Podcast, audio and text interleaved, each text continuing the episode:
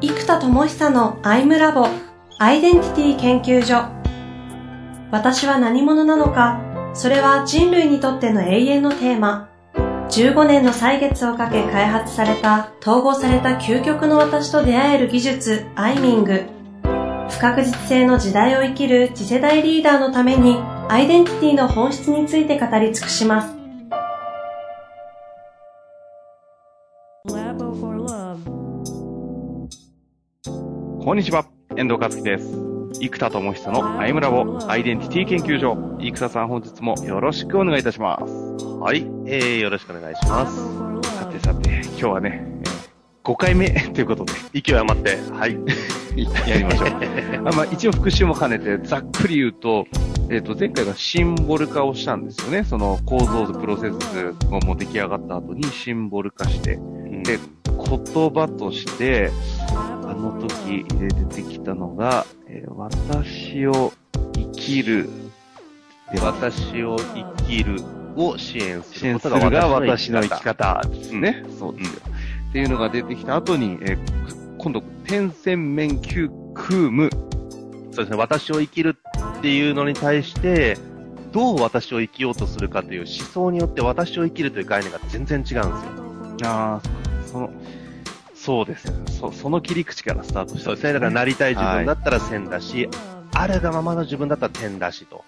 で、僕は陰陽統合なんで、真我っていう意味で言うと、九の思想で、私という概念を捉えているので、うん。私を生きるの私っていうのが、どの思想形態によってかで全然違うので、うん。で、空だったら精神世界を私だと思っていて、現実世界は虚像だって置いてるわけなので、うん。私というのをどこに置くかによって、私を生きるということの概念が全く違うので、それをなんとか発明家として伝わるようにする必要があって作ったのがまさにオムニオロジーですね。モノリオロジーですね。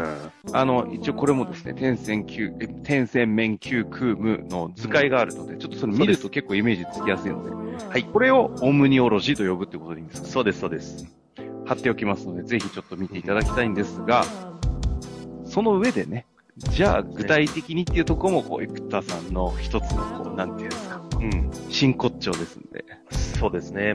で、この具体っていうのが僕はこれ自体を伝えることを今発明したり仕事としてやってるわけなので、はいえっと、社会の流れみたいなものがまずあるじゃないですか。うんつまりうん高度成長期で線で頑張りすぎた結果、線で行き過ぎて成長成長ってやりすぎた結果、やっぱ過労死がもう社会問題になったので、そんなに頑張りすぎて線で行って、ん本末転倒だろうってことにみんなが気づいたので、うんまああの、ちょっとへ変なニュアンスで揶揄する表現になっちゃってるからあんま好きじゃないんですけど、いわゆるゆとり教育みたいな方向になり、線じゃなくてゆとりもうちょっと線を緩めようよとうんいう方向になっていったわけですよ。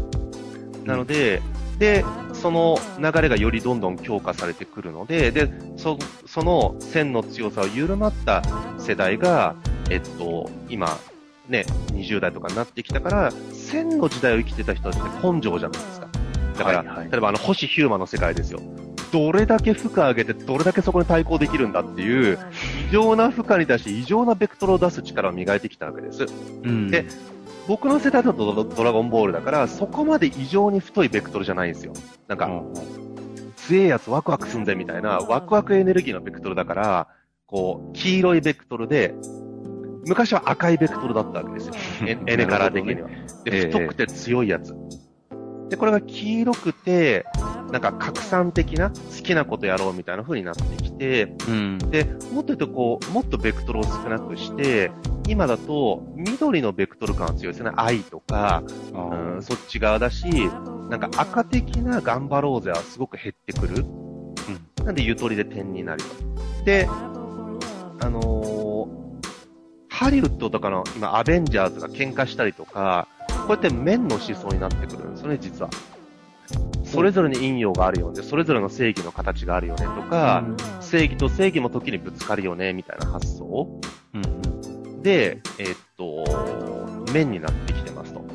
で、日本がすごいのはですね、アニメの世界でもともと Q の統合は使ってるんですよ。えどういうことですか？例えばあの、ナルトって主人公が正義なんだけど、腹の中にキュービという悪、邪悪な存在を統合して最高になるじゃないですか。はいはいはい。で、あのー例えばブリーチなんかも、ね、内っ側なんかホローっていう悪魔みたいなやつと統合して最強になるんですよ。はいはい。確かに。で、マギとかもそうですよね。だからこう、うん漫画とかに出てきてる最強になるのが、陰陽が統合された時に最強なの。ピッコロと神様のフュージョンだと。いうことなんですよ。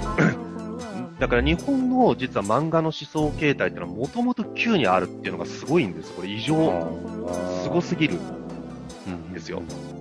だから実は僕は日本が先進的な Q 思想の国だと思っています。へえ。で、言われ Q るから面と空に移行できる。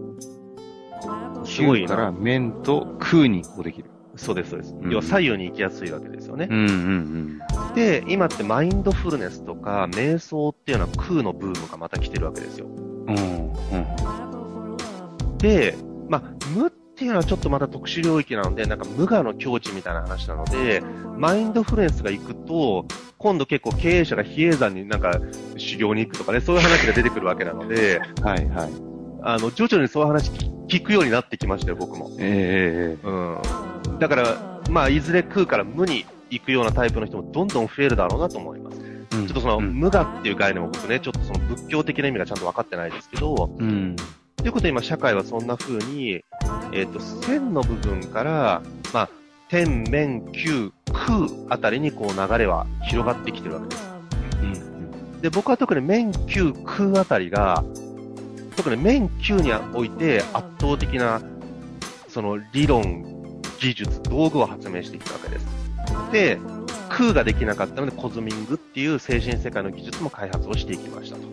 ほう。で、ここまではちょっとやってきたことじゃないですか。そういうことだったんですね。そうなんですの、どこに開発を、そっか、だから、その、いわゆるビジネス的な当たり前の、こう、目標達成だとかいうのはもう、点線とかとして、そん、いっぱいあると。線ですね、そうです。はい。さ、線か。線あり、あって、生田さんが、そっか、だからこそ、面球無、面球空か。空です、そうです。はーい。そういうこと。そうなんです。そういうこと。はい。はい、はい、はい。なんで、インサイトマップが面、うん。えーアイミングが球、うんコズミングが空という形まで取れたので、まあ、無までね、コズミングが持っていけるので、空と無までが一応、あの、できるんですよね。なるほど。はい。なんか、い初めて、あの、アイムラボっていうもの自体を、メタに、メタ認知できました。いや、だからこれも、伝わらないので、さっきの伝達ってことにフォーカスした結果、ええなんとか伝達する理論とか概念、図を作んなきゃいけない。それは可視化した構造図、まさに。うんこ。れは構造図である必要があるので、それをこう、まあ、作ったっていうのはまさにここですね。なるほどですね。これちょっとだけ、あの、質問していいですか？はい。あるがまま、天とかあるがまま流れに任せる、委ねる、性的なみたいな、うん。その空ってあるじゃないですか。空想、現実は虚像であるみたいな。うん。なんとなくこの、天と空がなんかちょっとわかんないんですけうん。なるほど。点の方はですね、その、例えば、精神空間が拡張されてなくてもできるんですよ。ど。つまり思考とか、こう。うんうん。あの、例えば精神的なものが強く醸成されてたり、精神力や精神世界が広いとか、うん精神性が磨かれているとか関係なしにまず、ベクトルをゼロにすれば持っていけます。そういうことね。うん。うん。で、そこに対してもっと精神性を磨いたり、精神的な、その空体をメインに置いたときに、空体の流れに身を任せる。とか、精神世界で来たものに任せるみたいな点を取ることも一応できますけど、うんうんこっちの場合、そもそもね、精神空間そのものがなんか、空体が我であるって方がメインになってくるので、ちょっとやっぱね、現実世界からこう、なんていうか、瞑想とか、空想に入るので、あ。うん。なんか創造性とか心理への理解とか、紐解くとかにはすごい有効な感じがしてるんですよね。まあ、ただ、有効って考えるのは僕は現実の方に意識があるからなんですけど、はい、はい。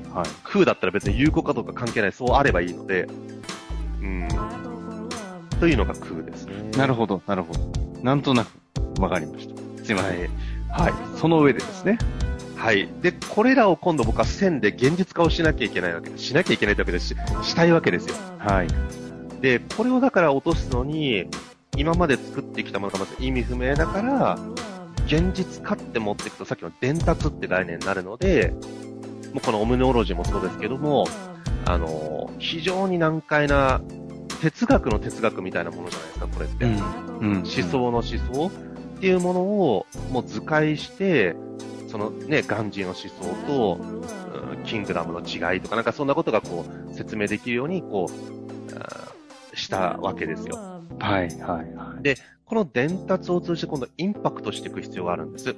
でうん僕はこう、なんでしょう、これを宗教でやるわけではなく、昔は NPO でやってましたけど、NPO も限界を感じた NPO というやり方ではなく、やっぱ株式会社としてのこの経済活動として展開する方向に持ってきてるわけですね。うん。ってなってくると、えっ、と、シンプルに言うと、もうむちゃくちゃシンプル化すると商品を売ればいいんですよ。はい。はい。商品が売れればいい。うんで、買ってくれた方がこの商品を通じて経験されて、経験価値、特にその外的経験価値に対して内的経験価値っていうのを僕はすごく最近重視するんですね。うん、つまり経験価値っていうと、外的なものが中心じゃないですか。例えば、うんなんですかね、こうん。う、イベントとか、踊りとか、ディズニーとか。で、もっと内的経験価値っていう意味で言うと、例えば、外的経験価値がディズニーとか、旅って高いですけど、部屋で一人で瞑想するって外的な経験価値は低いじゃないですか。何もない。けど内的経験価値はそこでもし需要、自己需要が起きて、うわーって許しが生まれたら、ものすっごい内的経験価値じゃないですか。うん、うん、そう。だからこの商品サービスを通じて、まあ、外的内的な経験価値をどこまで工事に作れるか。ほうほう。で、あとこれがだから伝達されなきゃいけないし、うんそしてその内的経験価値を作れる人を育成する必要があるし、ここが発明品とメタマーなんですよ。発明品が支援するか、メタマーが支援するか。うん、うん。うん。なんでそうすると、理論、道具、あ、ちょっと待って、理論、技術、道具、人という4つが生み出せれば、社会にイノベーションが起こせるんですね。まああともう一個文化なんですけどね。理論、技術、道具、人、文化ね。そういう人が、例えばサンタクロースがプレゼントを送るという文化が永続するじゃないですか。もはや誰が作ったか知らない仕組みですけど、うん、うん、ね、これだったら100年後もやってそうじゃないですか。うん。うん、うん、それ誰かの努力というよりも、もう文化として根付いているので、まあ、特に廃れちゃうものもありますけども、継続するので、文化のレベルまで持っていけると大きいですよね。じゃあこれを今度どうやって現実で起こしていくのか。で、そうなると僕は今商品開発をこうやって図解したりとか、書籍とか、コンテンツ、アプリをひたすらやりまくってきた発明家から、この商品が売れるっていうところはマーケティングとセールスなんですね、シンプルにいくと。うん、うん。で、今度マーケティングとセールスを僕はマーケッターでもセールスマンでもないので、うん、うん。発明家としてマーケティングとセールスでインパクトを作りたいわけですよ。うん、うん。じゃあそれをどうやって具現化するかっていうのをもう日々日々考えながらやってますと。で、まず結論から言うとコンテンツマーケティングですね。マーケテうィングは。ん。発明品、発明した技術や概念自体がマーケティングになる。ということと、セールスは僕はセールスマンじゃなくて、売るという行為ではなくて、えっと、何かというと、もう極限まで行くと、ワンオンワン発明なんですよ。ワンオンワン発明。そう。だからもうその人の課題とかをヒアリングしていって、その場でコンテンツを発明する。あ、それを、発、開発者としてそうです。営業発明家とセールス。と呼ぶ。そうです。つまり、相手のニーズに対して、その場で適切なソリューションをその場で発明すれば、確かにそういうやり方したらそうなりますね、と。でこの発明したやり方に対しても発明品が実はもう片っ端から作られているので、その発明した手法に対してはこうとこうとこれを組み合わせると、この発明した今のやり方、ソリューションが機能しますよ。というセールスが勝手に最後セールスになればいいんだけど、このその場で生み出された対策、発明されたソリューションがやり方ですよね、ハウですよね。それが圧倒的に大切だとするならば、じゃあ、それ実現したいじゃないですかと。実現するための具体の商品やサービスが世の中にあるわけじゃないんですよ。うん。じゃあ、ある、世の中にあるサービスの中で最高のものを選んでもらえばいいわけです。うちじゃなくっても。うん。ただ、ここが完全なるオンリーワンなので、本当にそれを実現しようと思ったら、うち以外のサービスをぜひ選んでいただきたいんだけど、うちしかないっていうものが多いわけですよ。そうなると、ね、勝手にセールスはついてくるわけですから、うん。結局発明家としてその場でワンオンワンコンサルというか、手法とかハウの発明をその場でする。という時間をもっと取ればいい。はという、あ。めちゃセールスされたくなりますね。だもうワンオンワンコンサルみたいな感じですよね。でそうすると、発明家としてコンテンツマーケティング、まあ、Kindle 作ったり記事出したり、こういうオムニオロジーとか、まあまあこのある種、ポッドキャストもコンテンツマーケティングとも言えますね。マーケティングに主眼を置くならば。うんそうですね。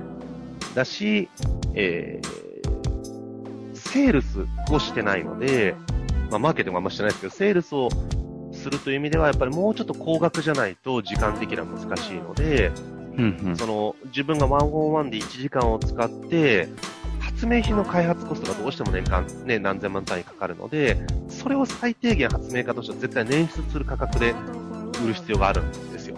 うんうん。そうした時にやっぱりこう、ちょっと今までアイダモンがこう、12万8000とか19万8000とかの1対他がメインだったので、コスパはこのぐらいにしておきたいんですけど、やっぱアイミングを受けた人と受けない人の内的経験価値のレベルが別次元なんですね。うん。なので、ワンオンワンをメタマーの人のワンオンワンをパッケージにすると、1回あたりの単価はマッサージ屋さん価格なんだけども、で1時間6000円かける2時間で1万2000円。でもこれを20本つけたら24万じゃないですか。で、プラス、ね、えっ、と、普通の口座入れたら、10万8000円足すと、まあ大体39万8000円ぐらいになって、アプリとか全部入れていくとね。でそうすると、この39万8000円がちょうどライズアップがこのぐらいの価格帯なんですよ。うん。だからワンオンワンセールスとワンオンワンコミットができるから、あそこまでやっぱ成果が出るわけです。うんうん。なのでやっぱりこの、アイデンティティのライズアップモデルにした方がいいと。はあ、なるほど。なるほど。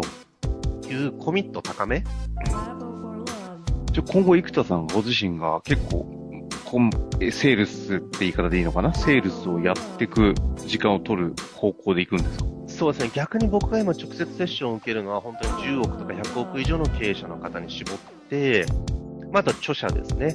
コンテンツホルダーの人たちが研修作りとか難しいな、そういう著者とか経営者の売れてる方にちょっと集中して、うん。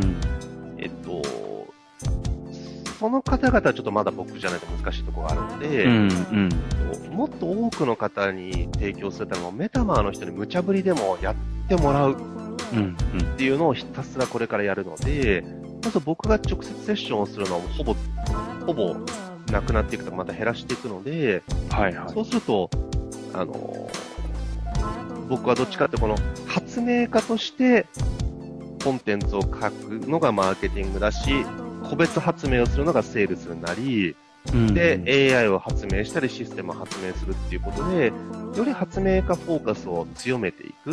うんうんで、発明家として発明の資金が必要なので、でアイデンタリーであるためにはやっぱりね、資本100%自己資本だと、完全なる自己決定が完全に一人で自己決定できるので、うん。やっぱそれはキープしたい気持ちがあるので、うん。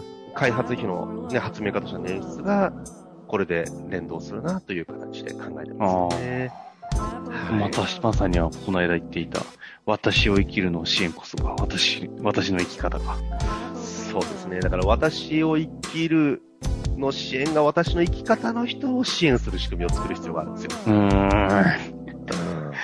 構造的ですね。そう。だから、メタアイデンティティブースター。けど、これもすべて一旦開発して、プロセスだったり、そのメソ、あの理論に落として、そこから具体に落とすっていう行為に関しては、本当に一貫してますよね。そう、だから長かったですよ。これの理論、技術、道具の発明がむちゃくちゃ時間かかったので、結局8年ぐらいも始ま、足掛け引っこもってましたからね。そっか、そんなやってたんですよね。そうです。だから2012年ぐらいからですからね。だからちょうど8年目と1か年だ。になってきますかね。2011ぐらいからかな。うん。なるほど。はい。今後、じゃあ次回お会いしたとき、収録するときには、どんな展開が予想されるんですかね？しみ まあでっかいこと言うからね。そう。セールスしてるのはあるんですかね、一個。そう、してると思います。あと、ちょっと体験会を用意したりとか、うん、うん。その、もうちょっと今までセールスとかマーケティングが、やろうやろう思いながら全然もう手が回んなかったとかやれてないので、やっぱそれをこう、いろいろちゃんとやっていく予定です。っていうことですね。はい。まあそこも含めて、行動が違った場合にはまた何かがあったんだろうっていう楽しみにに。していたいなと思います。うん。はい。というわけで、今回はね、結構あの、メタ的な話が、抽象度高い話が多かったですけうども、ん。まあ開発者のこの醍醐味ということで、楽しんでいただけたのではないでしょうか。そうですね。ありがとうございます。はい。というわけで、生田さん、ありがとうございました。はい。ありがとうございます。